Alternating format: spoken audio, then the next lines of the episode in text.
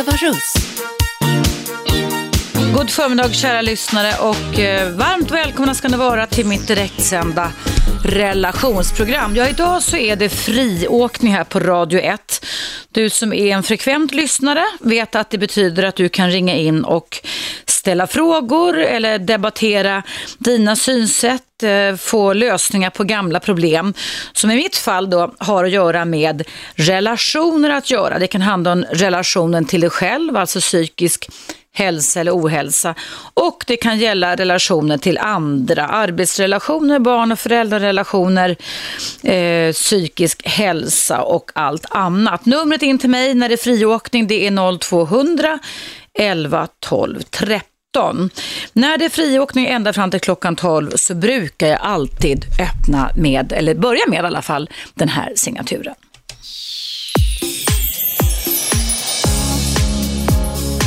Ögonöppnaren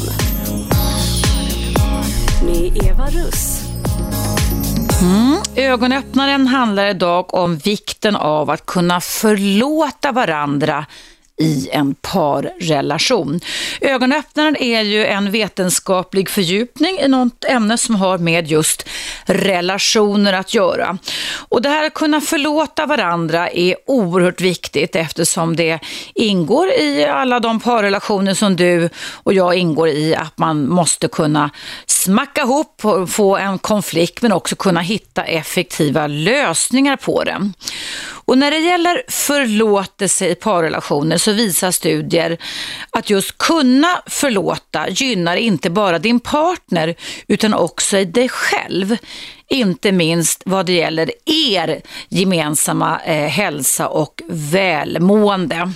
Flera studier visar att förlåtelse också underlättar medkänsla för din partners dumma beteenden och kan ge dig ökad möjlighet till mer positiva tolkningar av de beteenden som skett. Eh, förmågan att kunna förlåta hänger också samman med högre grader eller nivåer av moraliskt ansvar. Eh, att man alltså har en mm, inställning till att kunna bli överens och det hänger också samman med att man i mindre utsträckning är narcissistisk eller styrs av negativa känslor. I en undersökning som är ganska färsk från USA så fick 55, alltså 55 nygifta par under 21 dagar, alltså tre veckors tid, varje kväll notera och gradera i hur stor utsträckning de förlät sin partners beteenden under dagen. Och de här 55 nygifta paren som studerade detta under tre veckors tid fick då varje kväll notera negativa och positiva beteenden. Och ju mer positiva beteenden de hade noterat visade sig, desto lättare lättare förlät de sin partner. Och det här gällde både herr och fru. Det fanns ingen anteckning kring om det gällde homosexuella relationer, men eh, jag vågar drista mig till att tro att eh, det är samma typ av relationsmönster. Det är ingen skillnad där egentligen.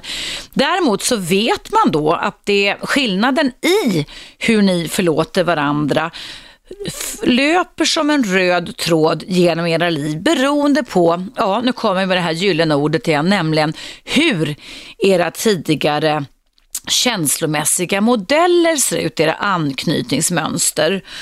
Och där har det visat sig då att de av er som eh, har haft lättare för att vara andra till lag, så kanske inte visa känslor så mycket, dra ur kontakten lättare, konflikter, har visat sig kan vara lite mer fokuserade på hämnd när man ska, istället för att förlåta partnern och att man istället då alltså har lägre förmåga att förlåta och visa mindre empati. Och då har man också en tendens till att undvika sin partner efter att man har blivit osams, alltså hålla sig undan, gå in i grottan. Eh, de av er som har haft en så kallad otrygg, eh, ambivalent anknytning har visat sig i forskningen kan ha lite mer själviska behov efter en konflikt. Eh, det innebär då att man alltså söker upp sin motpart för sin egen skull, kanske lite mer än för bådas skull eller familjens skull.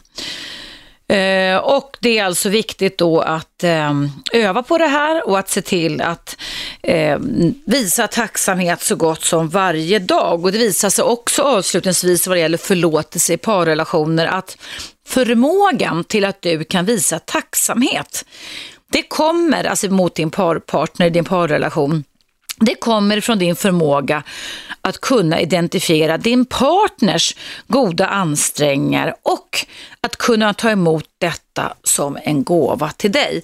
Så det handlar alltså om att kunna identifiera din partners goda ansträngningar och att kunna ta emot detta som en gåva gentemot, eller som en gåva till dig.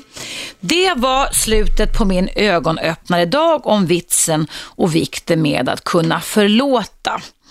Det kommer ju som sagt vara in många mejl till mig och idag när det är friåkning så kan du antingen välja att göra som Elisabeth har gjort, att mejla till mig och då är mejladressen evaradio1 snabelagmail.com. Men du kan också ringa in till mig rakt in här på Radio1studion där jag står Eva Russ idag ända fram till klockan 12 i direktsändning. Och då är numret som du säkert kommer ihåg utan till det här laget, det är 0200 11 12 13. Mm. Nu ska jag coacha Elisabeth som har mejlat in till mig här för några dagar sedan. Hon har skrivit ett ganska långt mejl så jag kanske inte läser upp riktigt allting. Men i stora drag så handlar det här mejlet om förmågan till, ja, att kunna förlåta. Så här står det. Hej Eva, jag lyssnar så ofta jag kan på dina program, har mått dåligt och oroat mig för saker i cirka två års tid nu. Allt började med att jag hittade ett sms till min mans, en kvinnlig kollega. Om jag förstår det rätt så hittade hon ett sms, ett sms eh, antingen till din, sin man från en kvinnlig kollega eller tvärtom, så uppfattar jag det. Livet blev kaos, skriver Elisabeth för mig direkt. Trodde aldrig att det skulle hända. Vi har alltid varit kärleksfulla och trivits i varandras sällskap. Jag har alltid varit väldigt trygg i mig själv och aldrig varit svartsjuk eh, förutom i tonåren. Vi har varit tillsammans redan då och vi har tre vuxna barn. Jag är idag 45 år och har levt med min man 26 år nu. Har aldrig kunnat tänka mig ett liv med någon annan eftersom vi kompletterar varandra och trivs bra ihop. Men, skriver Elisabeth, nu är det så jobbigt. Jag vet varken ut eller in och klumpen i magen och som gnor oroskänslorna. Jag har inte kunnat äta ordentligt, gå ner i vikt, oroa mig hela tiden. Just nu bor vi inte tillsammans. Jag har slängt ut min man och sagt att jag måste leva själv. Eh, har bett att han inte ska ringa hela tiden utan lämna mig i fred. När han inte hör av sig blir det jobbigt. Vet jag att de ses på jobbet dagligen, vet inte hur jag ska göra. Den andra kvinnan har skilt sig från sin man nu i januari och hon är fortfarande intresserad av min man. Men min man säger att han älskar mig och att vi måste börja om på nytt igen. Inte älta och grubbla över det som vart. Men jag vet inte ett skit vad som har hänt mellan dem. Och så kommer då frågan från Elisabeth. Ska man ta reda på det för att kunna gå vidare? Eller ska man bara förlåta och glömma och kämpa vidare? Frågetecken. Avslutningsvis skriver Elisabeth till mig så här, nu när jag bott själv, då har jag saknat min man. Hur ska jag komma vidare och få bort min oro? Jag rasar ihop snart, går omkring som en zombie. Ingenting känns roligt, orkar ingenting. Hoppas du kan råda mig. Eh, kram till dig och du ger en styrka i dina program. Kram tillbaka Elisabeth. Ja, då ska jag alltså ge dig coachen här hur du ska hantera det här att din man har haft en liten fling kan man väl säga, tanke eller känslomässig fling per sms med en arbetskollega. Kruxet är att du har slängt ut honom och att du inte vill ha kontakt. Samtidigt så Eh, utsätter du faktiskt honom och er relation för en ytterligare risk anser jag, när du inte vill ha kontakt med honom. Det är ungefär som att erbjuda honom att gå till ett dukat bord på jobbet eftersom kvinnan han hade en liten fling med nu har skilt sig och kanske då lägger ner otroligt mycket resurser på att relatera till honom medan du har stängt honom ute. Illa, illa, illa. Jag ska berätta mer om mina tankar efter pausen som kommer här. Så du som vill höra mina råd till Elisabeth stannar kvar förstås över pausen här på Radio 1. Och du som vill ha mera råd och diskutera saker som har med relationen att göra ringer in till mig också 0200 11 12 13 och vi hörs efter pausen som kommer här.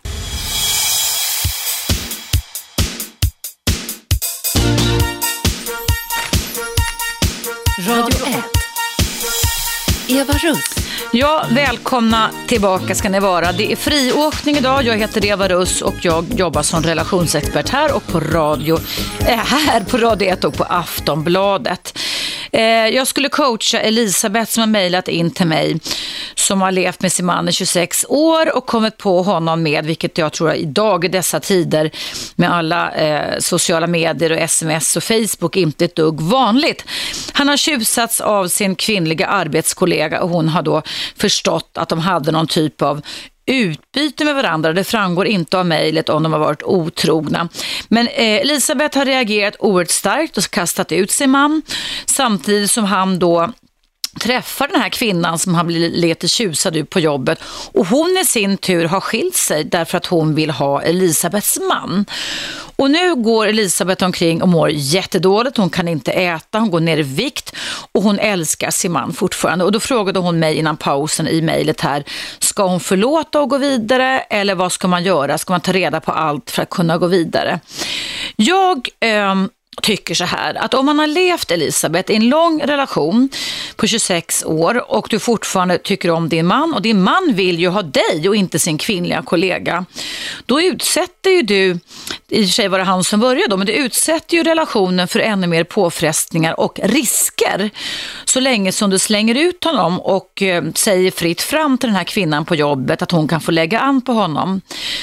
Jag tycker att du ska närma dig din man. Jag tycker du ska ta emot hans ursäkter. För under en lång, ett långt relationsliv så är det nästan konstigt om vi inte skulle bli utsatta för olika typer av eh, känslomässiga kidnappningar och tankemässiga kidnappningar i hjärnan som leder till att vi ibland i vissa situationer i livet kan få känslor för en annan person.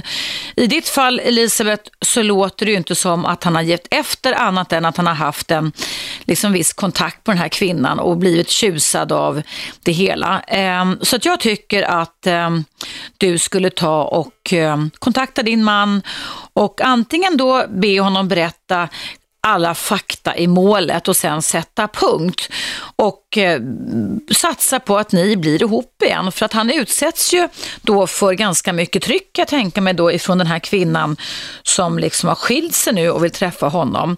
Det handlar om att kämpa tycker jag. Jag förstår verkligen din reaktion att du kan bli fly förbannad och känna dig jättekränkt och övergiven när en sån här sak händer. Men som sagt var, det här händer, det kan hända i de allra bästa relationer, att man kan ibland få korta, snabba känslor från en annan person. Och det tycker inte jag i alla fall, att det ska äventyra relationen.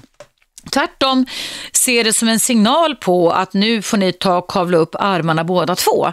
Kanske åka bort någon helg, kanske åka bort någon vecka och investera ännu mer i relationen istället. Eh, ett långt relationsliv innebär att man faktiskt måste förlåta varandra. Kanske inte bara en gång utan flera gånger. Och som jag läste här i ögonöppnaren så är det här förmågan till att kunna förlåta, det är en viktig aspekt. Det vore konstigt annars om vi trodde att vi skulle kunna gå igenom relationer och tro att allting var perfekt. Det finns nämligen inga perfekta relationer. Ehm, och därför så behöver vi också jobba på förlåtelse. Så det är mitt budskap till dig Elisabeth, att ta din man till dig, eh, ta honom närma dig istället för att fjärma dig, för annars utsätts han för ännu mera risker, för då vill inte du ha honom och han vill ha dig. Och sen är han på jobbet dagligdags med en kvinna som verkligen vill ha honom. Du kan ju se scenariot framför dig, i alla fall kan jag se scenariot framför dig, att det verkligen är fara och färde. Kavla upp armarna, ta någon tillbaka och förlåt. Det är mitt ord till dig. Ja, det strömmar in mejl här till min mejladress eva radio1 gmail.com. Eh, Lisa har mejlat in till mig här angående förlåtelse. Det står så här. Jag har haft en särbo som i flera år upprepat samma beteende. Ber om ursäkt men sen fortsätter. Senaste tiden vi träffades sa jag att jag tar inte emot fler ursäkter eftersom du bara upprepar ditt beteende. Det värsta var att han trodde själv att han hade bättrat sig. Alltså ingen insikt och hur ska man då kunna ändra sig? Så för mig är det så att man säger förlåt eller ursäkta en gång eller om man misslyckas någon enstaka gång. Men när det bara fortsätter att upprepas så är inte ursäkten värd någonting, eller hur? Hälsningar Lisa. Jag håller med dig Lisa. En ursäkt eh, är ju en, en, form av insikt och en slags avsikt om att man är medveten om att man har gått över en gräns, eh, en relationsgräns, något förtroende, någonting som var viktigt för relationen och den andra partnern. Och självklart är det så att eh, när man ber om förlåtelse så innefattar det att man har fått en form av insikt men också givetvis att det ska följas av korrigerade beteenden, alltså förändrade beteenden. Eh, det tycker jag är en viktig aspekt. Jag har själv i en av mina relationer upplevt det här att det liksom rent procedurellt, alltså en person som säger ja men förlåt då, förlåt då hela tiden och som har noll intresse av och noll insikt i att granska sig själv och sina handlingar. Och då blir det ganska jobbigt, det blir ganska motigt och jag tycker själv också i mitt fall att det blir ganska värdelöst att hålla på att leva ihop och, att, och bli pepprad med ursäkter som inte har något genuint kärninnehåll. Så jag tycker att du Lisa ska ta en funderare på detta. Men sen kan det ju vara så Lisa, ditt fall, att ibland, ibland kan det faktiskt vara så, hur otroligt det än låter, att vissa människor eh, har bristande färdigheter. Att man alltså inte har någon koll på, man vet att man ska be om ursäkt, men man vet inte hur man ska förändra sitt beteende. Och då kanske det är så att du måste illustrera, alltså ta din partner i handen och alltså bildligt talat visa för honom vad det är han ska göra, hur han ska göra för att han ska eh, förändra sina beteenden. Ibland kan det faktiskt vara så att man inte har ett hum om detta. Man vill men man förstår och man förmår inte. Och då om man lever i en parrelation då får man lov att visa varandra rent bildligt talat, alltså kroppsspråksmässigt hålla varandra handen och um, tala om för varandra hur man ska göra. Det var mitt råd till Lisa och sen har jag också gett råd till Elisabeth eftersom det är friåkning idag kring relationer. Nu har jag fått in ett mejl här på Radio 1 från Caroline. Hon skriver så här. Hej Eva! Jag lyssnade på programmet citat i huvudet på en mördare med Gazi och undrar hur det har gått för honom. Hur ser hans liv ut idag? Har han någon kontakt med sina barn? Eh, nu ska vi se, här försvann det. Har någon kontakt med sina barn och det sociala livet? Det var så intressant att följa hans långa resa. Du kanske kan bjuda in honom i studion eller ringa upp honom för att höra hur allt har gått. Tack för ett bra program. Ja, tack ska du ha Caroline. Det är faktiskt så att det är tänkt så att jag ska ringa upp Gazi någon dag eller att han kommer hit. Eh, jag har dock haft telefonkontakt med honom två gånger här på nyåret och eh, han är faktiskt vid ganska gott mod. Han berättade för mig då att han eh, tänkte börja läsa och förbättra sitt svenska, alltså svenska språket på någon folkhögskola. Jag vet inte om han gör det nu. Han eh, socialiserar, han har fått nya vänner och gamla vänner och liksom börjat socialisera mer, vilket var våra målsättning i den eh, terapi, kognitiva terapi han fick på tio gånger av mig här i höstas på Radio 1. Däremot så när jag pratade med honom senast så har han inte fått kontakt med sina barn än, vilket är hans högsta önskan. Men det var bra att du påminner mig om Caroline om det här. Jag ska faktiskt ta och höra av mig till Gassi vad det gäller eh, och höra hur det har gått för honom. Mm. Det var det. Det är alltså friåkning och ni är välkomna att höra av er till mig om relationer, sex och samlevnad. Eh, det här är ett mejl från en 28-årig man som vill vara anonym. Och det är bra att du skriver det högst upp så att det inte kommer sist på mejlet. Det handlar om att när man är gravid och sexlivet. Det står så här. Jag är en kille på 28 år och gift och min fru är gravid sjunde månaden. Tidigare har vi haft ett vilt sexliv och hade sex nästan flera gånger om dagen. Vi har just i år haft en tuff vinter och haft många bråk och varit på väg att separera, men med och göra vårt bästa och förlåta varandra. Allt är löst nu, vi lever våra dagar tillsammans i nöd och lust och vi älskar varandra upp eh, till topp, men Eh, nu ska vi se, men våran sexliv eh, har minskat till en gång i veckan typ. Vad kan detta bero på? Frågar anonym man på 28 år. Tacksam för hjälp, tack för en superbra och lärorik program. Kram! Kram tillbaka säger jag då till dig anonym man. Ja, vet du vad? Jag kan egentligen bara förklara det här utifrån oss kvinnors psykobiologiska perspektiv. Eh, faktum är att vi har ju lite av det här med evolutionen som ligger i våra hjärnor och spökar och eh, vilt sex innan man blir gravid är inte ett dugg ovanligt eftersom det ligger i både mannens och kvinnans intressen att det ska bli barn, alltså att vi ska skaffa avkommor. Och där kan det bli så för en del kvinnor, inte för alla, att när man blir, gra blir gravid så är liksom själva uppdraget att bli med barn utfört. Och då omdirigeras under de här nio månaderna som det tar innan bebisen kommer ut till att liksom pyssla om sig själv lite. Man fokuserar på det här lilla barnet, fostret som växer i magen. Och då kan det vara så för en del kvinnor att sexlusten avtar. Däremot så finns det en del kvinnor där sexlusten ökar och det är väldigt, väldigt olika på hur man upplever det. De kvinnor som upplever att sexlusten ökar kan liksom dra en lättnadens suck någonstans och tycka att vajert, nu kan jag sex så mycket som helst för nu är det ingen risk att jag blir gravid eftersom jag redan är gravid. Så det kan bli alltså en lättnad i det här. Medan en del kvinnor kan uppleva tvärtom. Och det är inget fel någonting av det. Vi pratar om biologi och vi pratar om olika skillnader i hur man tacklar det här med att bli gravid och vara gravid.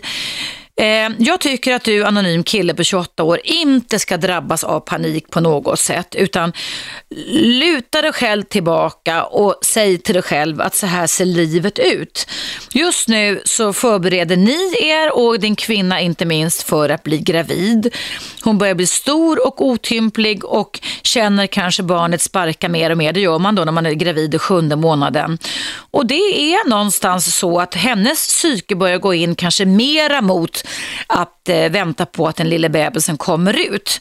Och där vill jag också förbereda dig på att för kvinnor så kan det vara så om man då, när man väl har fött barnet och kanske ammar också, eller i alla fall gosar med det väldigt mycket, att kvinnans behov av oxytocin, alltså det kärlekshormon som kittar ihop relationer, brukar tillgodoses genom att man ammar sitt barn. Och då kan det för en del män bli enormt frustrerande att kvinnan inte alls har samma sexbehov under tiden som man har de här första 6 till 8, 9 månaderna att amma bebisen. Och då gäller det också för er män att inte drabbas av panik så här ser livet ut. Det betyder inte att ni måste generalisera, att det alltid kommer vara så att era kvinnor aldrig kommer ha sexlust igen. Men tänk er själva att eh, vara gravida och gå igenom alla de hormonella, viktmässiga, utseendemässiga förändringar som hänger samman med att ett litet liv växer fram i magen. Det här är livets under och det är inte ett dugg konstigt att sexlusten förändras. Men den kommer tillbaka och där kan man efter att barnet är fött, när kvinnan har fått lite distans till förlossningen, börja gossa med varandra igen. Men det är faktiskt så anser jag att ni män får lov att förstå det här, att det handlar inte om att kvinnan inte är tända på er, utan det handlar om biologiska förändringar.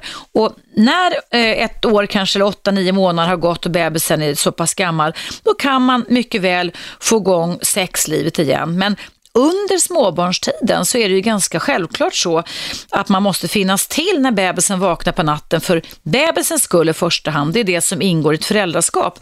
Och då får man lov att omprioritera målen i relationen och kanske ha sex på andra ställen under andra tider på dygnet eftersom man oftast när man är småbarnsförälder är ganska trött. Så det handlar om att vara flexibla, kreativa och inte drabbas av panik. Ta det bara lugnt, det handlar inte om att din fru inte tycker om dig, anonyman. Det handlar om att ni väntar barn. Hörrni ni, det är dags för mig att ta en liten paus här. Det är nämligen dags för en nyhetsuppdatering på Radio 1. Och du som lyssnar är varmt välkommen att höra av dig i pausen. Numret in till mig här på Radio 1 och jag är då relationsexpert här. Det är 0200 11 12 13. Vi hörs efter pausen som kommer här.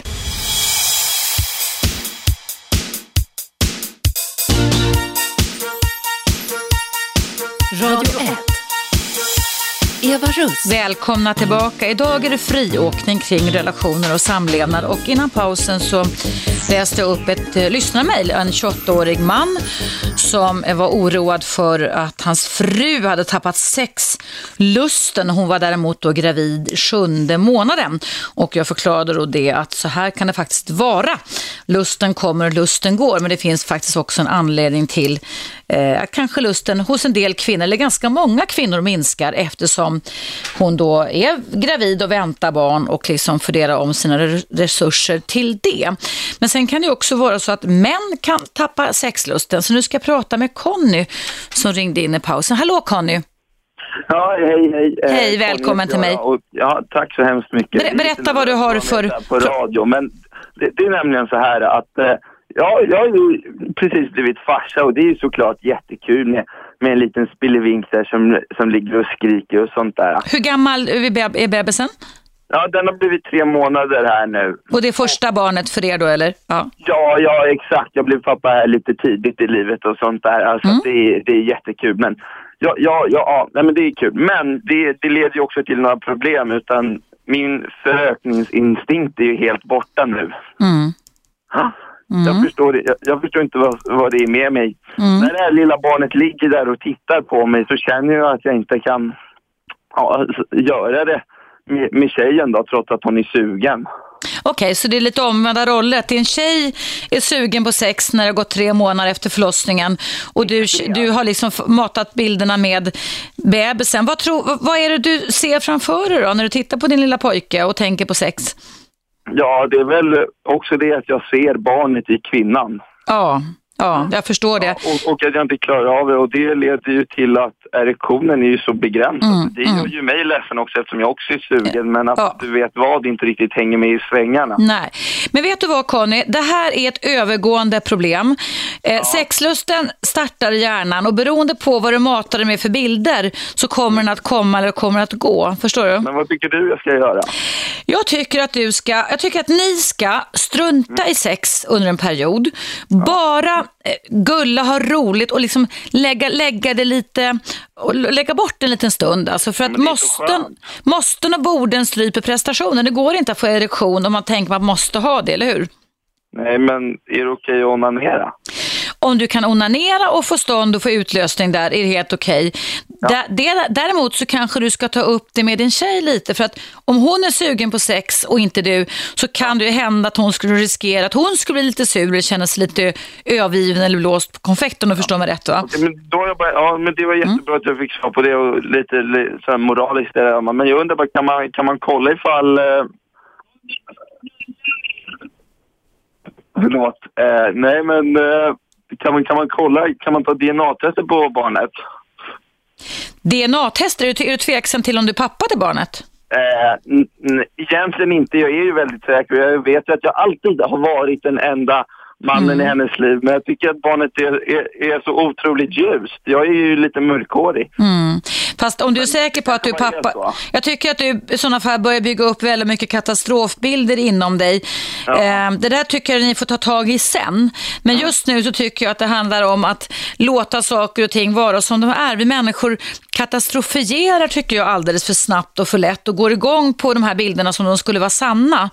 Jag tycker att du ska bara lugna ner dig själv, glädjas åt att du blir pappa till den här lilla pojken och barns utseenden förändras jättemycket första året, det kan jag lova dig. Du får hårfärg och ögonfärg och allting annat, till och med ja. skinnfärgen kan förändras på en liten nyfödd bebis. Ja, men eh, då tackar jag så hemskt mycket för ditt svar och din supersnälla respons och ska ta med mig det här och för, försöka då ha lite sex med tjejen ikväll då. Nej, jag tycker inte du ska ha sex med tjejen ikväll om det är så att du känner att du, att du, för det var därför du ringde in, du sa att du hade svårt med det. Jag tycker snarare då att ni ska ha lite kul ihop, skratta, skoja, så slappna av på ett annat sätt och säga vi lägger det här med sex åt sidan en period. Vi skiter i det en period, för det, det, det drabbar inget farligt i en relation om man har, hoppar över sexliv på en månad. Tvärtom, kan ni hitta tillbaka till varandra på ett annat sätt. Okay? Ja, precis. Pr pröva så istället så får du återkomma och se hur det går Conny. Ja, tack så hemskt mycket. Hej. Tack ska du ha. Hej, hej, hej. Ja, det, jag vet inte om, om det var av lättnad Conny skrattade eller om det var av andra orsaker.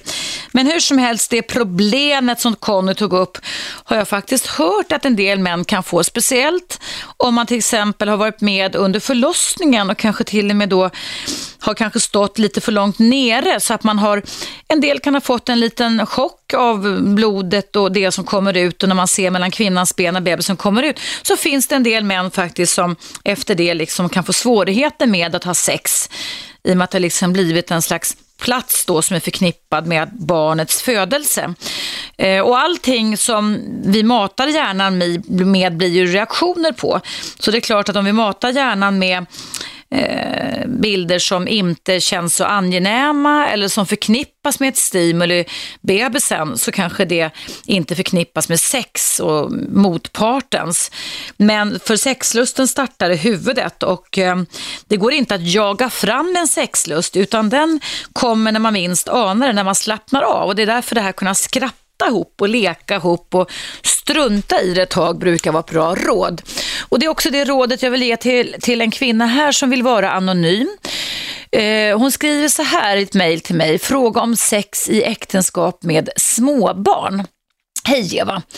Jag och min man har nästan inget sex alls sedan, sedan våra barn kom. Den äldsta av tre är fyra år. Jag har absolut ingen lust. Min man vill däremot gärna ha sex. Jag känner att jag behöver vanliga kramar, gos i soffan. Helt enkelt beröring helt utan sexuella krav. Då tror jag att min lust skulle komma igång lite mer.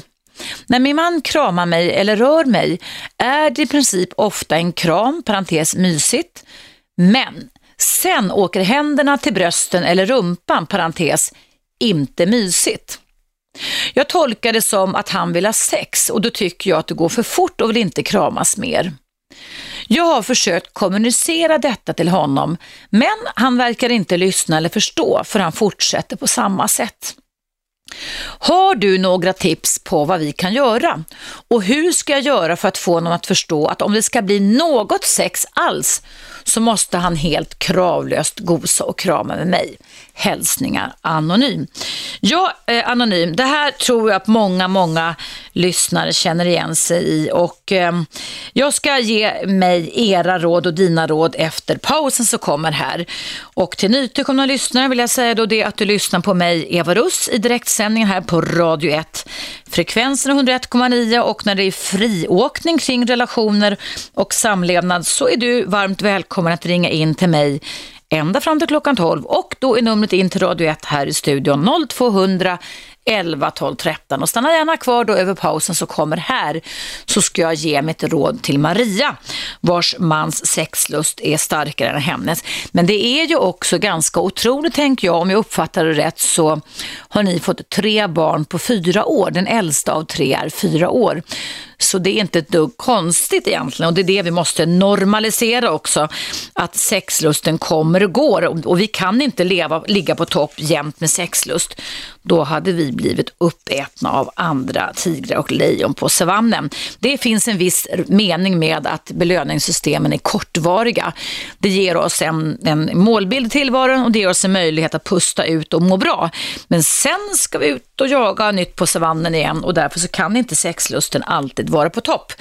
Men jag ska ge dig lite råd här efter pausen så kommer det här.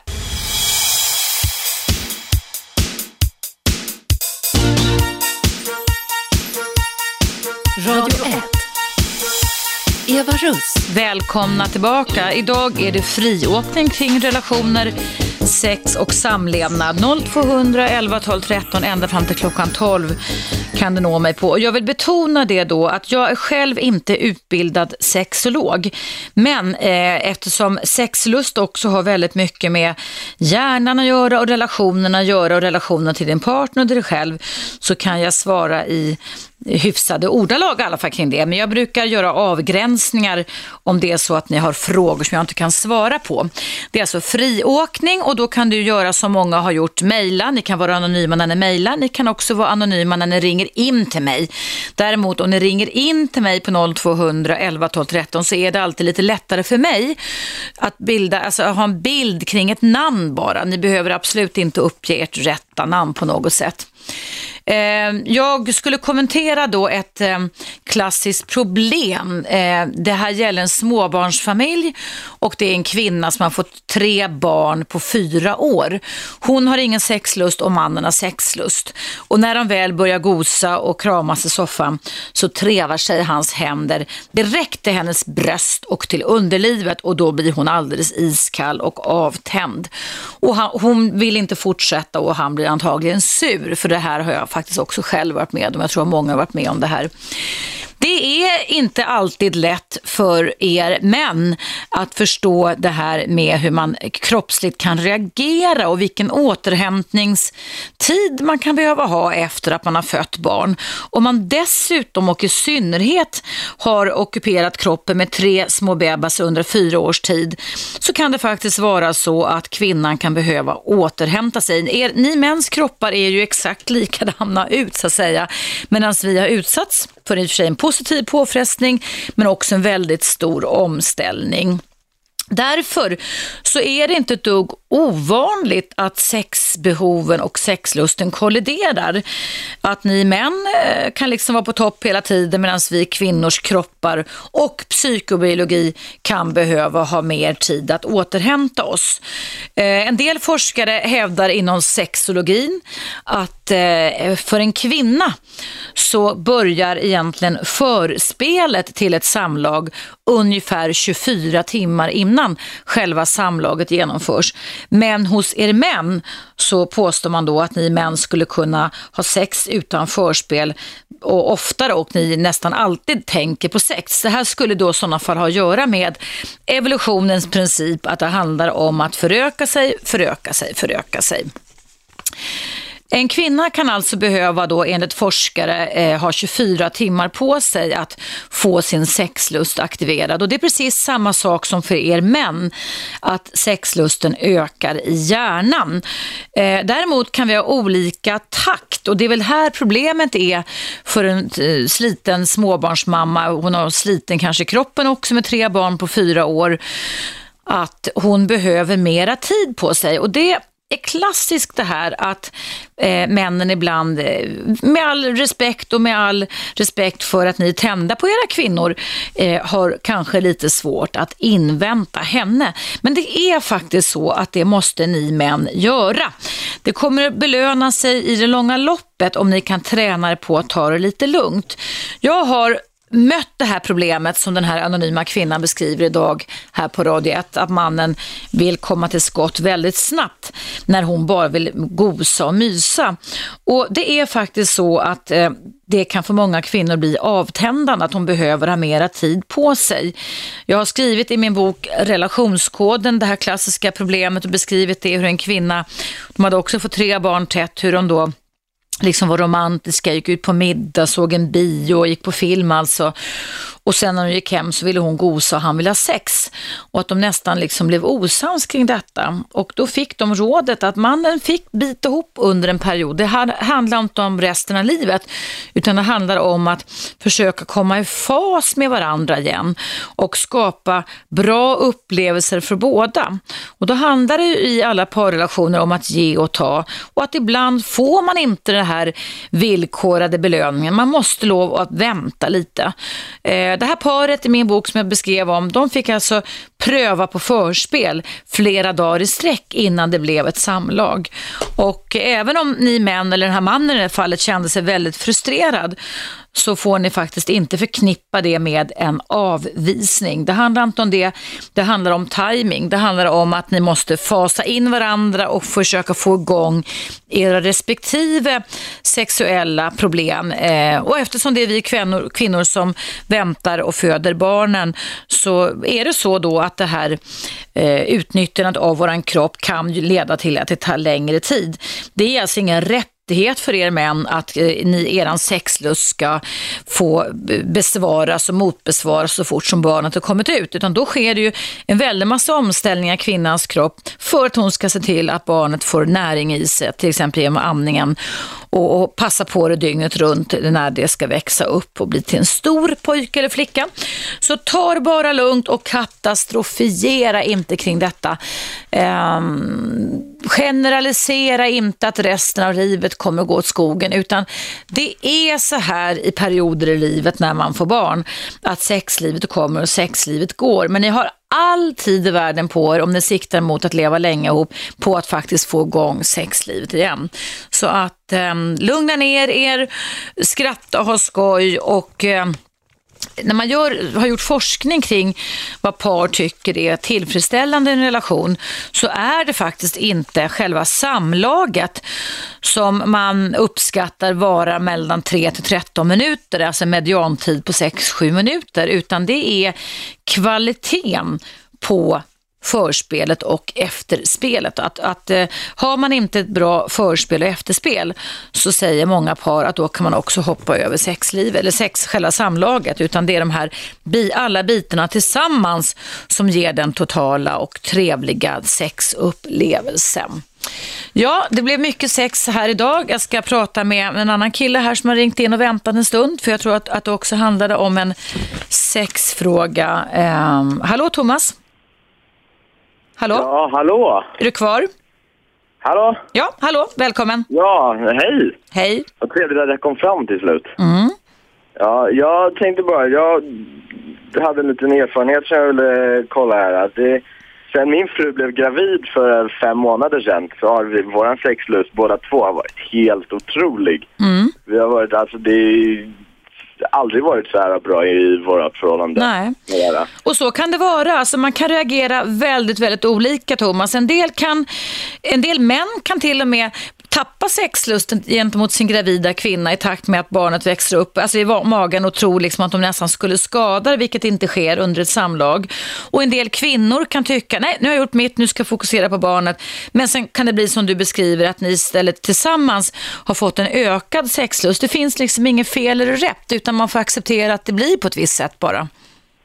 Ja, jo, men jag, jag tänkte bara, för det här är helt otroligt. Jag, jag bara undrar hur, hur länge det här kan, uh, hur länge det kan hålla om det håller tills barnet efter det är fött också i så fall. Det är svårt att säga, men all, eftersom sexlusten startar i hjärnan så handlar det väldigt mycket om vilka bilder ni frammanar kring er varandra och er sexlust och så vidare. Och så. Men du ska göra klart för dig att eh, efter att barnet har fötts, är det här första barnet då eller?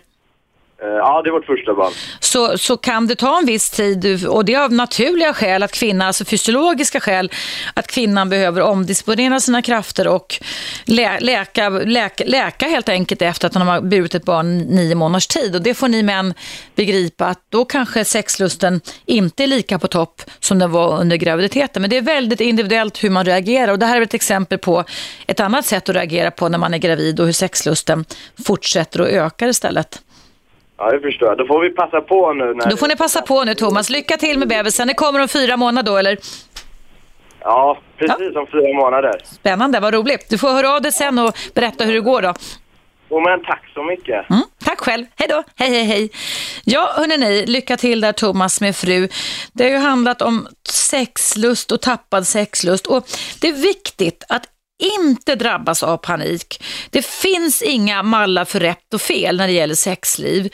Ehm, I min näst senaste bok Relationskoden så tog jag del av en större undersökning där man kom fram till några forskare att en människa under sin livstid i snitt så hade ungefär 4200 samlag på ett långt liv.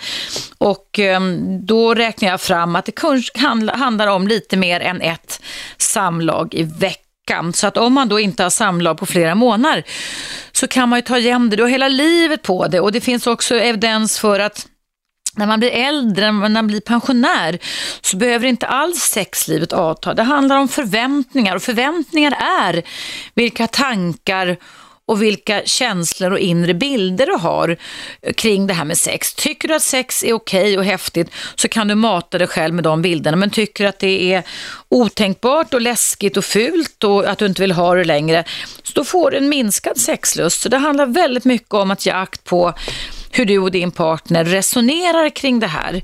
Eh, sex långt upp i åldrarna håller er mer i vigör, eh, är bra för hälsan och när man har sex så berör man ju också varandra då oftast och då får man också oxytocinet som är ett kärlekshormon, ett myspyshormon som kittar ihop relationen. Så mycket beröring är jättebra för hälsan.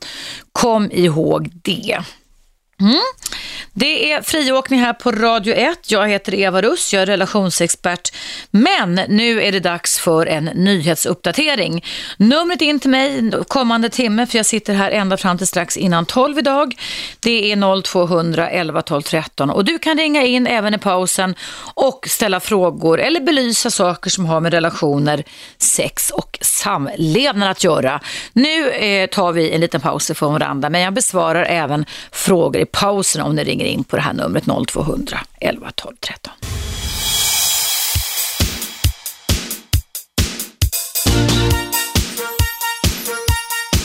Radio 1. Eva Russ. Välkomna tillbaka. Idag är det friåkning och det är ju ett begrepp här på Radio 1 som innebär att eh, man egentligen får prata om vad som helst. Men med mig får man prata om relationer, samlevnad och även psykisk hälsa eller ohälsa. Jag som sitter här är legitimerad psykolog sedan 30 år tillbaka och legitimerad kognitiv psykoterapeut. Jag har en ganska diger eh, meritlista. Jag har jobbat med stresshantering, jag har jobbat med skolbarn, framförallt tonårsproblem tycker jag är roligt att ha, ha att göra med.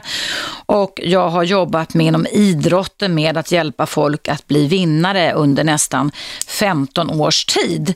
Eh, nu skriver jag har en egen spalt, du kan läsa den idag i Aftonbladet under papperstidningen Relationer. Jag är på Aftonbladet sedan 10 år tillbaka och här på Radio 1 sedan snart två år tillbaka. Men idag är det alltså friåkning och då kan du alltså antingen ringa in till mig.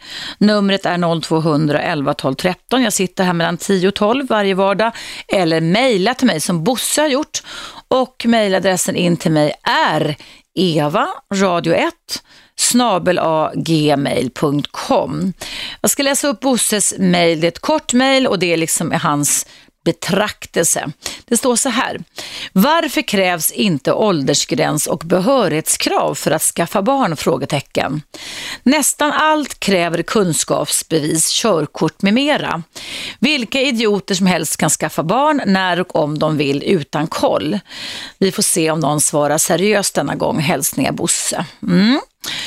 Ja, jag kan säga till dig Bosse att det är, eh, den frågan kan inte jag svara på, men jag kan ju tycka att det är ganska intressant att eh, att när man tar eh, in folk till läkarutbildningar och till psykologutbildningar eller psykoterapeututbildningar så slinker det in både personer med psykopatdrag och svåra personlighetsstörningar. Det finns ju tester för sånt, men det använder man inte då kring detta och det innebär att vi kan idag faktiskt, jag känner till flera stycken, möta psykiatriker och psykologer som är rejält störda där ute eftersom det inte ingår i urvalsförfarandet att personlighetstesta dem dem. Det är ganska läskigt det där. Jag eh, känner till flera stycken som absolut inte skulle ha sitt eh, jobb så. Men å andra sidan så finns det också narcissister och psykopater i väldigt många ledande ställningar i många funktioner i näringslivet. Ehm, det finns det bland poliser. Vi har ju den här person, polischefen Göran Lindberg, pedofil, eh, som levde ett dubbelliv. Vi har alltså många människor som kan leva dubbelliv och eh, ha en fungerande sida utåt och en fungerande sida inåt. Eh, men jag kan hålla med dig Bosse att när det gäller adoptivbarn så är man ju väldigt noga med att man måste visa kunskapsbevis på något sätt, att man går i grupp och att man ska visa vad man förstår. Men när det gäller då att skaffa egna barn så finns det ingenting sånt. Um, Ja, så kan det vara. Men eh, ni andra som har synpunkter på Bosses undran är ju alltså varmt välkomna att ringa hit till Radio 1 0200 11 12 13. Eh, ja, nu handlar det om sex igen. Det är någon kille tror jag som vill vara anonym. Så här står det. Hejsan Eva. Eh, ja, jag vill vara anonym och har en relation med en kvinna sedan tre år. Sen bröt vi efter mycket bråk men nu försöker vi igen. Men mitt problem är att jag kan inte hålla ut så länge när vi har sex. Detta gör att hon inte har någon lust och hon vill få ha en längre och mer passionerad sexakt. Och jag mår så dåligt av att inte kunna göra henne nöjd. Och jag vill inte mista henne. Så snälla du, kan du ta upp detta i ditt program, gärna nu idag tisdag, då jag vill ha hjälp, tack på förhand.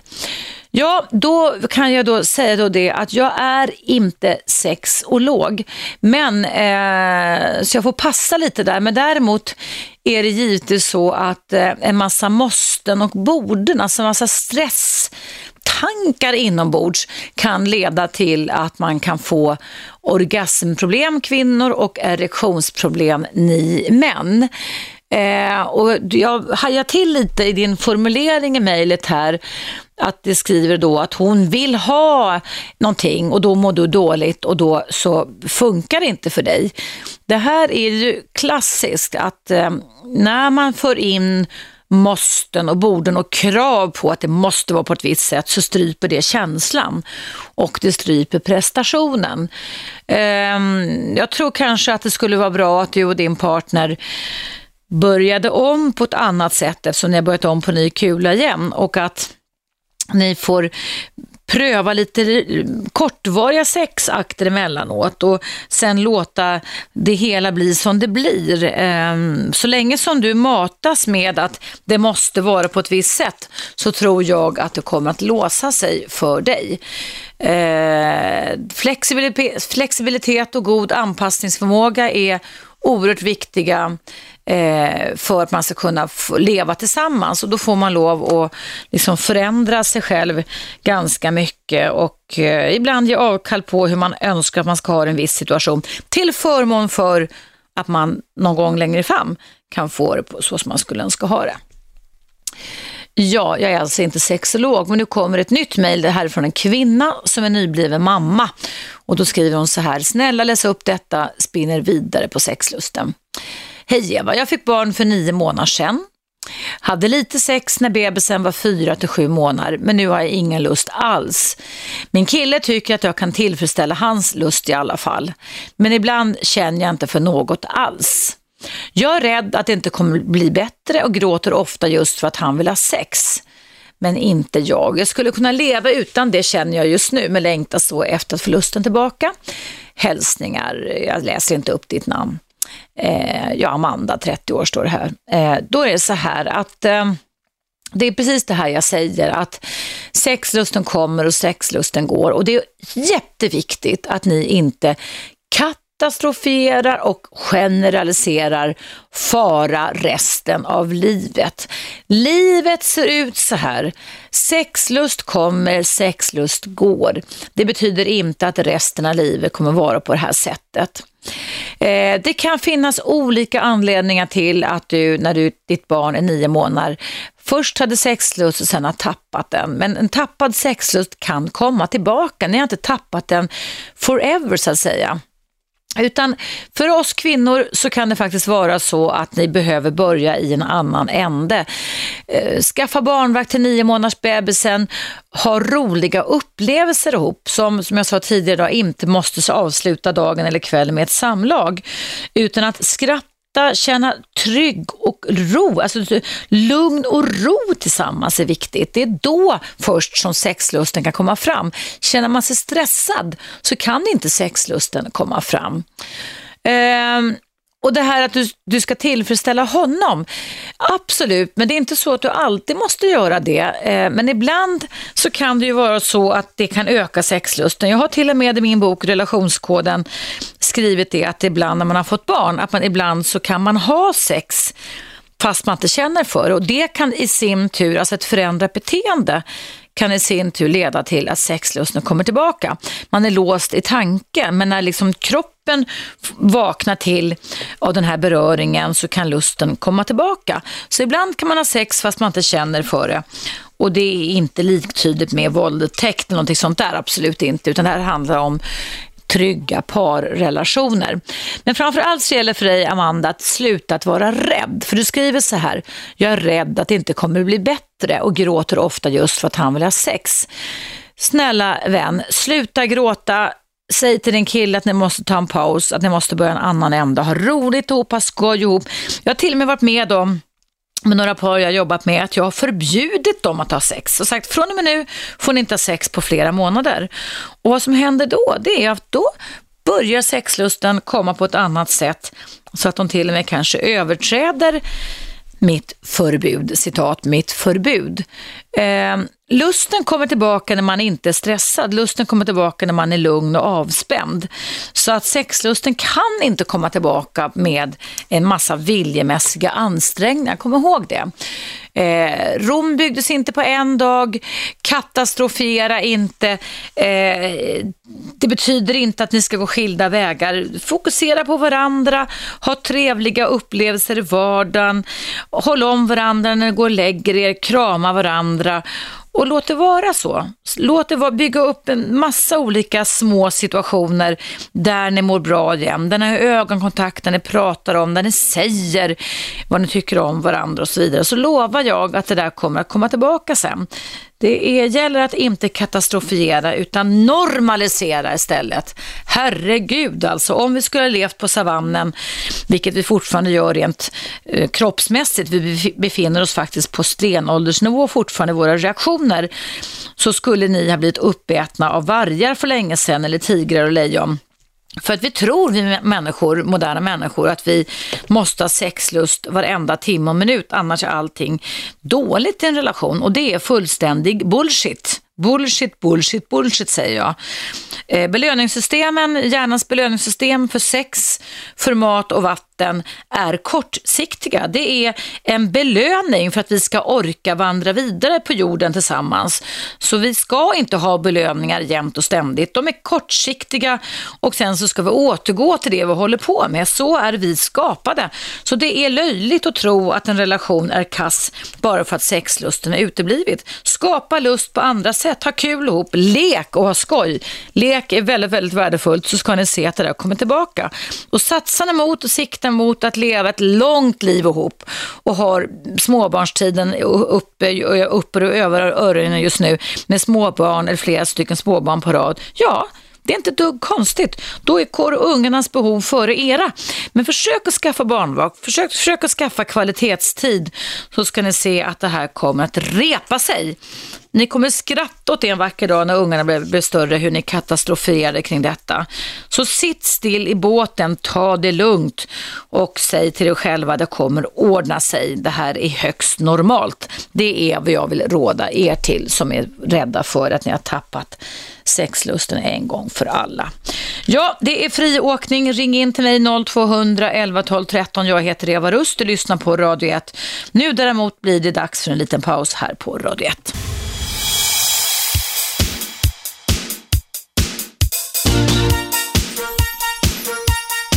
Radio 1. Eva Russ. Mm, välkomna tillbaka hörni. Det är friåkning kring relationer och samlevnad och eh, hittills här på Radio 1 så har friåkningen handlat väldigt mycket om tappad sexlust. Eh, I dagens Aftonbladet där jag flaggar som expert så har man skrivit upp, eh, skriver man så här, idag är veckans sämsta liggdag. Blir ingen kväll står det i Aftonbladet idag, då kan du trösta dig med att nästan ingen annan får till det heller. Tisdag är dagen då vi har minst sex. Bara 4% gör det idag. Och sen står det då i Aftonbladet så här. Att de vanligaste liggdagarna är lördag 37% fredag 23% söndag 16% och måndag 8 procent. Det var alltså dagens Aftonblad. Och eh, där uttalar jag mig också i egenskap att jag fortfarande också är Aftonbladets relationsexpert. Varför kändisäktenskapen går i kras. Jag måste säga att jag blev minst sagt bestört när jag blev uppringd av min tidning Aftonbladet förra veckan och skulle ge eh, föda till en artikel kring det här. När jag fick höra att självaste Martin Melin, ni vet Robinson Melin och deckardrottningen Camilla Läckberg skulle skilja sig efter bara tre års äktenskap. De har en liten pojke ihop, Charlie, som jag tror är två eller två och ett halvt år gammal. Och sist jag träffade Martin var för några veckor sedan i samband med en tv-inspelning som jag deltagit i som kommer här till våren. Där han berättade hur bra det var att de skaffade ett gemensamt barn ihop och att det kittade ihop relationen. Och det här gör mig så beklämd när jag hör om hur lite vi kämpar i våra parrelationer. Här är det då en man och en kvinna, jag vill inte peka ut just Camilla Läckberg och Martin Melin, men som bild kring detta. En man och en kvinna som har levt i med andra partners tidigare. Jag tror Martin har haft två relationer tidigare och har flera barn där. Och Camilla en relation och det var småbarn när de skilde sig och satsade på nytt. Och så valde de då att skaffa ett gemensamt barn som skulle kitta ihop det här. Det är alltså nog avvägda beslut kan man ju tycka. Och sen efter tre år så är relationen över. Hallå, vad håller alla människor på med? Det här är inte vettigt vettigt. Det är inte vettigt att kärleken kommer och kärleken går. Jag tycker vi är alldeles för belöningsinriktade, luststyrda. Vi styrs bara av känslor hela, hela, hela tiden. Och det har också att göra med den här skräcken för att eh, sexlusten har försvunnit. försvunnit. Ta det lugnt där ute hörni. Luta er tillbaka. Säg till er själva så här ser livet ut. Herregud, det kommer tillbaka. Men det kommer inte tillbaka när vi katastrofierar. Och när det gäller då kändisäktenskap så läser jag själv då i Aftonbladet vad jag har sagt då, nämligen den att eh, det kan handla väldigt mycket om att man båda måste kanske vara måna om sin karriär och leva via medier och exponera sig själva väldigt mycket. Det kanske till och med är så att det blir en slags tävlan mellan vassa kända människor. Och det blir inget särskilt bra koncept, säger Aftonbladet, utan i långvariga relationer så tar man det ofta lugnare. Man avlöser varandra och hjälps åt med att få ihop livet. Ibland får någon stå tillbaka för att den andra behöver satsa på, att, på sitt yrke. Det viktiga är att man turas om och det fungerar ganska ofta ganska dåligt om båda ska fokusera på sin karriär samtidigt. Och sen har Aftonbladet radat upp då en väldig massa människor här som har skilt sig. Var Fredrik Lindström och hans fru som skilde sig när hon var gravid med deras andra biologiska barn. Illa, illa, illa tycker jag. De har redan ett barn tidigare. Vad är det som gör att de inte kan kämpa lite mer tillsammans? Vi har um, Lena Philipsson och Per Hålknekt står de, där Per Hålknekt sägs ha varit otrogen och där de skildes åt. Enligt min definition så handlar det om en form av missbruk, sexmissbruk. Det har inte med kärlek att göra, det har med andra saker att göra. Illa, illa, illa, varför ska ni ge upp relationen sådär? Det handlar om att efter fem års äktenskap så påstås det att kärlekssagan skulle vara över för Linus Wahlgren och hans fru Jessica. De har två småbarn. Nu läste jag någon skvallertid häromdagen och tydligen så skulle de kämpa och det är det jag tycker man ska göra när man har valt i alla fall att skaffa barn till världen. Det är inga barn som vill att föräldrarna ska skiljas och skilsmässor är av ondo. Vi är inte gjorda för att skiljas. Jag tycker man ska ta sig en tankeställare till. Men det kanske är så också med de här så kallade paren som det står, med kändisparen det står med tidningen att de också drabbas av katastrofala tankar. Det är ju det vår nya och moderna hjärna kan göra. Vi kan föreställa oss en väldig massa katastrofer och så länge som vi inte kan lugna ner oss och liksom försöka ransaka och skärskåda alla de här katastroferna som vi matar oss, våran hjärna med eller låter andra mata våran hjärna med så blir ju det sanningar för oss som vi liksom går igång på. Däremot kan jag tycka, eh, och det här är min åsikt, kan jag tycka att det kan på ett sätt vara mera adekvat när man då har kanske levt ett relationsliv ihop och bar, de biologiska barnen eller de barnen man har är stora. Att det kanske ligger i evolutionens eh, intresse att man har gjort sin plikt och sett till att ungarna har överlevt så att de kan fortsätta vidare och ta vid och skapa sig nya relationer. Men när man har småbarnsstadiet där, när det är som kanske mest viktigt och mest påfrestande, så tycker jag att det är väldigt många par som ger upp för lätt. Det är vad jag tycker. Eh, jag tycker att det kan inte vara rimligt att kärleken tar slut i den takten som folk påstår att de ska göra. Jag ser här i Aftonbladet idag att jag i egenskap av Aftonbladets relationsexpert också säger så här, det här är vad jag har sagt då, citat, jag brukar kalla det här för skrotningstaktik.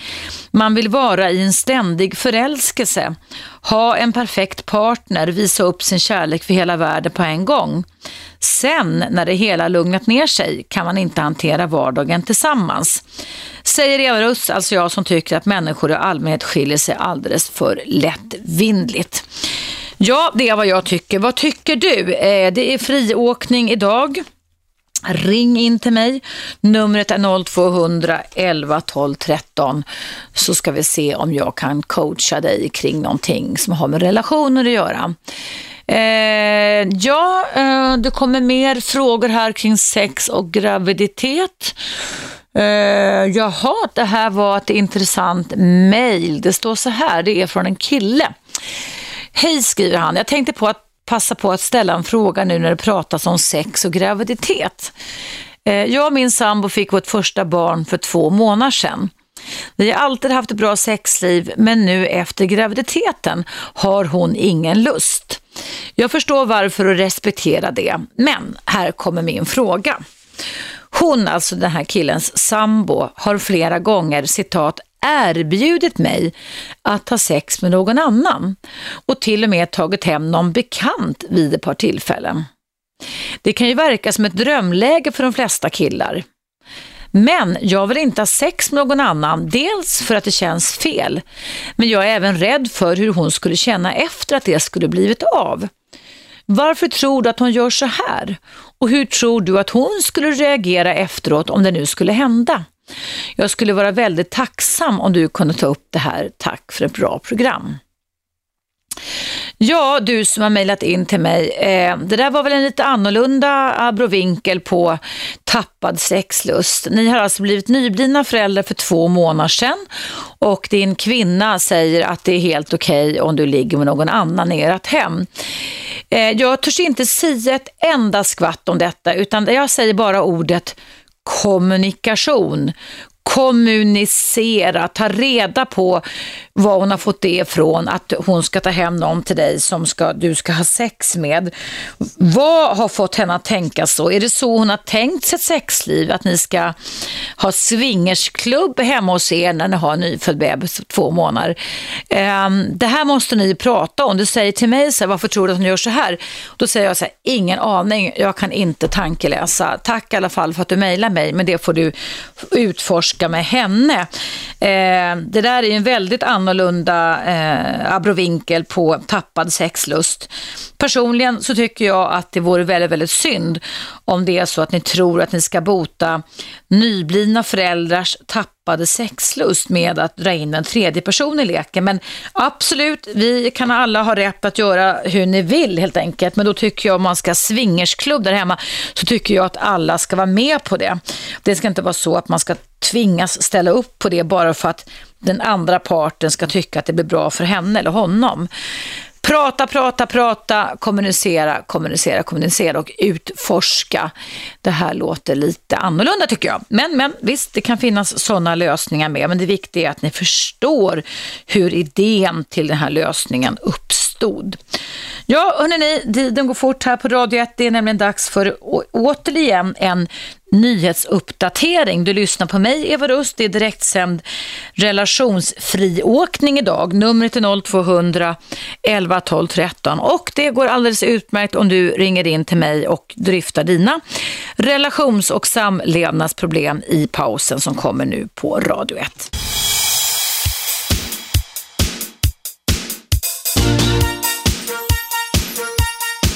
Radio 1. Eva Russ. Varmt välkomna tillbaka. Ja, idag så är det friåkning och det har råkat bli så att väldigt många av er ringer in och mejlar om sexlust och så vidare. Jag fick ett samtal i pausen här om utlösning hos män och då vill jag verkligen säga det då att jag är inte utbildad sexolog så jag avböjer den typen av frågor. Eh, jag har fått ett annat mejl här från en kvinna som skriver så här. Hej Eva, min make kan ingenting om förspel och vårt samlag kan vara i högst en minut. Vi är gifta snart tio år och jag mår riktigt dåligt på grund av detta. Men det värsta är att han tycker att det är fel på mig och att jag har torra slemhinnor. Han förstår inte när jag försöker förklara för honom och blir arg och sur. Eftersom han tror att han gör allt på rätt sätt vill han inte prata med en sexolog. Vi har tre barn och jag vill inte ändra någonting men samtidigt drömmer jag om att ha riktigt sex. Ja, um, det handlar ju väldigt mycket om vilka förväntningar och vilken inställning man har hoppsan, hoppsan, hoppsan, till varandra i en relation. Um, om man tror att det handlar om onda avsikter så kan man ju fjärma sig och dra sig tillbaka och ta det som angrepp mot sig själv. Om man däremot liksom mer vill försöka behålla nyfikenhet och intresse och liksom på något vis försöka lägga upp det på bordet och säga okej, okay, hur ska vi kunna lösa det här tillsammans? Så kanske de här försvarspositionerna kan gå tillbaka något. Eh, ni kanske skulle kunna titta på någon film ihop eller alltså, framförallt så tycker jag det är viktigt för dig som mejlat in till mig, det är en kvinna då, att du liksom frågar och säger då det att det här handlar inte om fel eller rätt, men det handlar om hur mina behov ser ut och ska vi leva tillsammans som har gjort i tio år och fortsätta med det så har jag vissa behov också. Hur förhåller vi oss till varandra kring olika behov? Hans behov det är ett snabbt eh, samlag på en minut men du har behov av förspel. Och det stämmer också att kvinnor i aningen högre utsträckning än män vill ha ett eh, förspel också efterspel. Men jag tror nog att männen, många män vill ha det med. Eh, du skriver att du inte vill ändra på någonting men det vill du ju visst det. Du vill ju faktiskt kommunicera och det är väl där det är viktigt att försöka hitta ett sätt där din man stannar kvar och inte drar därifrån och blir sur och förbannad. Så att du får väl fundera lite över hur du ska kunna uttrycka dig kring det här. Egna behov tycker jag är viktigt. Älskling, det här är mina behov. Du kanske inte har de behoven, men jag har de här behoven. Hur ska vi kunna mötas där? Eh, att gå iväg till en sexolog kanske är för mycket, ett för stort kliv. Eh, vi kanske kan låna böcker om lust. Min kollega på Aftonbladet, Malena Ivarsson, har skrivit en utmärkt bok som heter Lust. Jag tror den har getts ut på ICA-förlaget. kan ju läsa den, låna den och diskutera lite och sådär. Så att man kan ju skaffa sig kunskap på många olika sätt. Men självklart är det så att ibland så kan det här med diskussioner kring sex och förbättrat sexliv för en del personer leda till att man känner sig angripen och därmed också låser sig. Det är faktiskt det enda rådet jag kan ge. Jag är som sagt var inte sexolog. Nu ska vi se vem som idogt vill komma fram till mig. Ja, hallå, vem är, är det som ringer in till mig på Eva Russ här ja, på radion? He hej Eva, det är Lennart. Tjena hej, Lennart, hejsan, hej. hej, hur står det till? Jo tack, det är bra. Hur står det till själv? Jag tycker det är lite rysligt att det har blivit ett bakslag här. När det Med vädret, ja, det är förskräckligt. Det det är förskräckligt. Det är, jag vill inte ens titta ut genom studiofönstret. Alltså det är som att vara slunga tillbaka till november förra året tycker jag. Ja, hemskt. Och så är det den här kalla vinden. Mm. Det gjorde det. Jag var ute och joggade igår kväll. Va? Oj då, det oj då. I, men det bet liksom lite i kinderna sådär. Men... men hade du sådana här skor, icebugs med piggar på eller? Nej, jag hade vanliga då. Men jag springer rätt lätt vet du. Och sen håller jag, läser jag framför mig jag springer så att mm. är isfläckar och sånt. Ja, ja, och sen ja. kan man ju dra ner på tempot. Man behöver inte ha så rysligt snabbt. Nej, nej. Men hörru du, jag tänkte med det där att det är en del människor som är bekymrade när det gäller sin sexualitet och mm. sexliv. Det finns ju tiotusenden idag som tränar så intensivt på sådana här olika former utav pass, working mm. out-pass, boxning mm. och du vet allt, allt vad det heter, va? moderniteter. Mm. De, de blir ju alldeles utmattade och jag vet ju själv om man tränar intensivt en period mm. då minskar ju den här aptiten på sex. Man blir ju trött, va? kroppen, men jag menar hormonerna har ju fått ett riktigt rus när man har tränat. Mm. tränat. Mm. Och jag tror att det kan, det kan bli problematik med det, för att det finns ju de som är tränar stenhårt idag va? så mm. finns det ju den här stora gruppen som inte tränar överhuvudtaget och som blir dästa och då avtar ju också lusten från den sidan mm. sett. Va? Men jag tror inte du det Eva, att om man tränar väldigt intensivt mm. och Sen kanske man håller, då orkar man inte så mycket mer än att man ska Absolut. sköta sina dagliga bestyr. Va, det, det, det, är precis det, som att vara ute och jaga på savannen, att jaga, jaga, jaga och då måste man få vila och då är inte det första man tänker på sex utan det är att vila. Helt rätt, jag håller med dig där. Jag har känt det själv att eh, om man är, för jag, jag, föreställer mig, jag vet ju en del människor som jag är bekant med mm. som är yngre än mig, mm. de har ju en agenda som är fullspikad. De har sitt arbete och då kanske de inte hinner träna på kvällen utan de ska uträtta massa ärenden mm. jobba extra eller jobba över och då tränar man på lunchen. Och hur ska man orka då att och kanske under helgen då blir man alldeles slut. Ja. Det är inte konstigt att, inte folk, att folk tappar, att de blir ointresserade. Va? Det, ja. det... Men vi, det är också så att vi behöver ju inte ha sexlust varenda timme och minut som folk tror. Alltså vi, vi tror ju, du hör ju på de som mejlar att det är något fel när sexlusten inte finns där. Vi kan inte gå omkring och ha sexlust varje min, minut och timme och varje vecka heller. Den kommer och går, det är inte konstigt än så. Det är inget problem egentligen med det va? För att den starkaste driften, det, det är egentligen hunger hungerkänslan. Ja, den det är det. Sexen, va? Det gäller att tillfredsställa sin hunger, att man blir, får näring och mat. Mm. Eh, det sa ju Brecht redan skojigt uttryckt där. Först kommer käket, sen moralen. Va? Mm. Och det fast, fast i och för sig så kommer sexlusten också jämte. Va? Men det handlar ju om sex, mat och vatten mm. egentligen. För att jag tänker mig en del som är yngre som är bekymrade över att de tycker att intresset avtar. Mm. Det kan ju bero på att de, blir, att de tränar så intensivt. För det är många ja. människor idag, de har ju ett jäkla stort intresse och det är ju roligt va, att träna. Ja. Ja. Och då kanske det här blir sidosätt. Och, då, och som du säger också kan man understryka verkligen att det är ju inte nödvändigt ha sex varje dag. Eller Nej, verkligen inte. Och det är ju många människor som har, har, lever i den världen och tror att det gäller liksom man har ett förhållande att man måste hela tiden vara på, eh, på, på gång. Va? Mm. Och det, det, det, är inte bra heller. Mm. Jo, jag bara satt och funderade på det där för att jag tänkte det att många kanske blir väldigt bekymrade för det är ju en del som du säger som har skrivit, skriver då om att de blir oroliga. Va? Ja, just det. Mm. Och det är ju bekymmersamt för de kanske tänker så här att jag som är så vital, jag som är så alert, jag som mm. är så framåt, jag har ju tappat lusten här. Vad är det med mig? Är jag sjuk på något sätt? Mm, nej, nej, men precis det är man inte.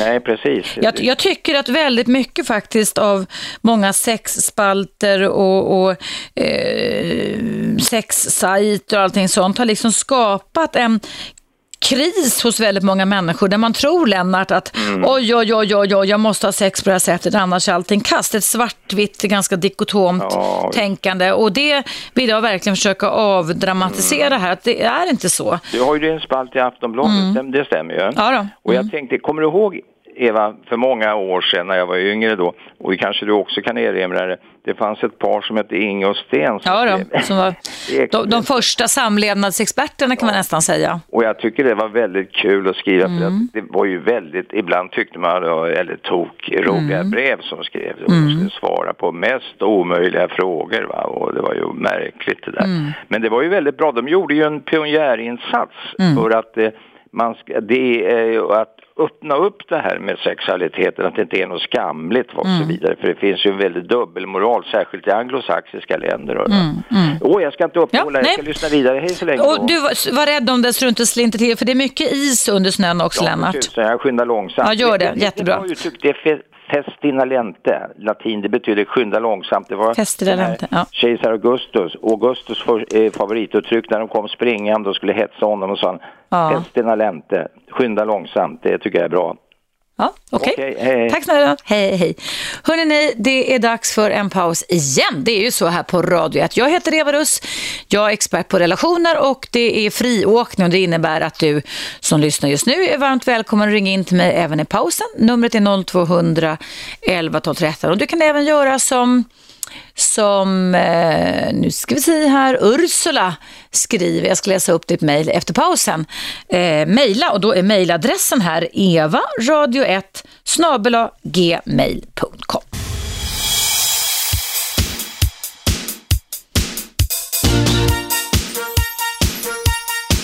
Radio 1 Eva Russ mycket välkomna tillbaka. Idag är det friåkning mellan klockan 10 och 12, eh, ända fram till klockan 12 idag. Det är bara några minuter kvar i och för sig så är du varmt välkommen att ringa in till mig. Och jag som sitter här, jag heter Eva Russ och jag är relationsexpert, psykolog och psykoterapeut, dock inte sexolog. Det är nämligen så att idag har det blivit väldigt många även en del lustigkurrar som har ringt in här i pausen och som eh, tydligen har triggats väldigt mycket igång eh, kring det här. Vi pratar om ordet sex. Eh, jag är inte sexolog, jag kommer inte svara på frågor som har med för tidig utlösning och sånt att göra, för jag kan ingenting särskilt om det. Det får andra som har den yrkesutbildningen att göra. Men om du kom in nu, ganska sent i programmet, så kan jag berätta för dig som lyssnar nu att eh, mina program går alltid i repris måndag till fredag samma morgon som de sänds klockan 19.00 på Radio 1. Eh, det är många som har mejlat in och eh, ja, en bra stund innan senaste pausen så läste jag upp ett mejl där det var en, en kvinna som tänkte att Eh, mannen skulle kunna få ligga med någon som hon själv inte hade lust att ligga eller om det var tvärtom. Men hur som helst då så har Ursula reagerat på detta och skriver så här. Jag vill säga till killen vars partner hade föreslagit att han tar hem andra kvinnor. Jag har själv erfarenhet av det då min man föreslog att vi skulle ta hem män. Vi gjorde det några gånger och jag mådde jättedåligt av det. Och vårt sexliv förstördes. Parentes. Min man vill inte ha sex med mig. Jag tror, skriver Ursula, att man måste vara jätteförsiktig. För man vet inte vilka reaktioner det kan bli. I min mans fall handlade det inte om dålig sexlust utan dåligt självförtroende. Han trodde att jag ville vara otrogen och trodde att han skulle kunna förebygga detta genom att ta hem andra. Så Eva, du har ju helt rätt i att kommunikation är A och O.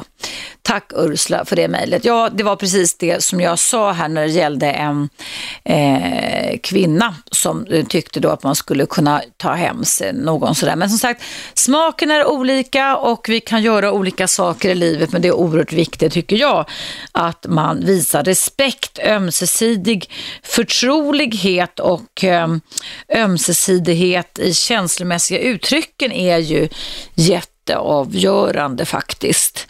Det här med relationer också, jag vet inte om du visste det, att ordet relation, det betyder faktiskt att stå i förbindelse med varandra, att relatera. Man pratar i min värld om att det också är ett band för livet. Från det att vi föds så är det viktigt för dig och mig att vi står i relation till andra människor. Motsatsen till det är att vi inte har några relationer, vare sig vi sitter i en isoleringscell och gjort någonting dumt eller andra tycker att vi gjort någonting dumt, eller att vi väljer att vara ensamma. Men till och med människor som väljer att vara ensamma, alltså frivilligt ensamma, så kan det vara viktigt att man står i relation till någonting. Det kan vara till ett husdjur, det kan vara till en religiös inriktning, det kan vara till en tro och så vidare. Och det har att göra med hur vår hjärna fungerar, att vi behöver ha någonting, alltså framtidstro, en framtidsförväntan, så att det genererar eh, goda hormoner som gör att vi får kraften att ta oss runt i livet, alltså orka från morgon till kväll. När vi upplever att det inte är värt att orka från morgon till kväll eller när vi upplever att vi inte har några värdefulla relationer så kan vi slungas in i depressiva tillstånd och då kan vi lägga oss bildligt talat och vänta på att någon ska söka upp oss eller vänta på att dö. Och när vi då lägger ner våra söksystem som har med nyfikenhet, intresse och sådana saker att göra, så är det lite farligt. Va? Vi kan alltså dra på oss sjukdomar mycket snabbare. Alltså vårt allmänhälsotillstånd kan försvagas och vi kan också faktiskt dö i förtid. Det finns ju också begrepp hos människor som har levt många, många, många år tillsammans i långvariga parrelationer, att där man kan dö av sorg. Eh, och det kan man se, det är ett fenomen som man kan lägga märke till eh, varje dag nästan om man roar sig med att titta på dagstidningars alltså dödsannonser så kan man se att par som har levt ihop i kanske 30, 40, 50 år ibland kan dö med kanske bara några dagars eller någon veckas mellanrum.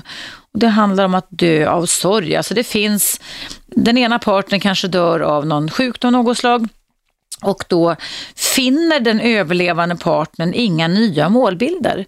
Man kan alltså inte, hjärnan har ingen förmåga till att måla upp Eh, positiva framtidstankar, alltså tankar, känslor, inre bilder, utan den eh, släcker liksom ner de här systemen. Och Ehm, då kan eh, neuronerna eh, liksom avstanna upp i hjärnan så att vi så småningom liksom drar ner på aktiviteten i hjärnan och så småningom dör. Så det gäller precis som för alla människor jorden över att om vi ska ha ett vitalt liv, ett, även ett vitalt kärleksliv, relationsliv, så gäller det att vi håller oss igång mycket.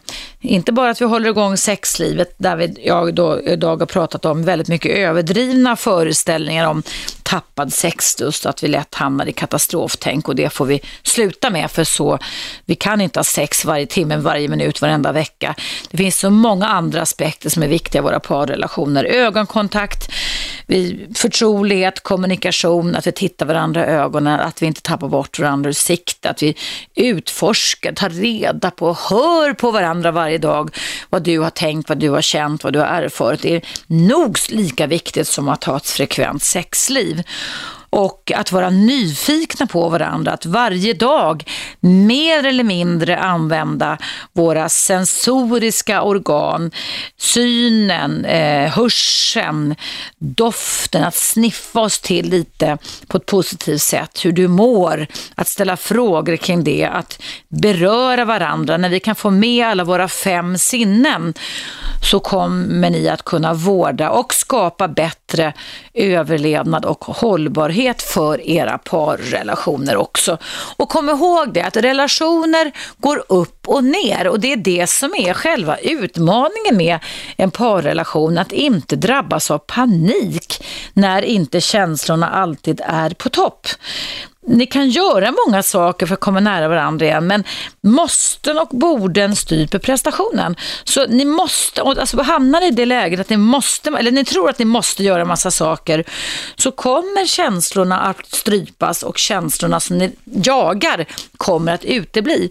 Och då är mitt råd att ni börjar i en annan ände. Att ni skippar alla de här måsten och borden, struntar i sexlivet och gör roliga saker. Skratta skrattar, leker och har kul. Hämtar hem den här glädjen igen. För det är de goda känslorna som sen kommer att kunna utlösa både sexlust och kärlek och passion och åtrå och så vidare. Men de kan inte frammanas med en massa måsten och borden. Så ta det lugnt, sitt still i båten, drabbas inte av panik utan normalisera det som händer och säg så här kan det vara. Lusten kommer, lusten går, så också känslorna. Men eh, då får vi börja en annan ände helt enkelt. Jag tycker generellt sett att eh, många par idag skiljer sig för lätt.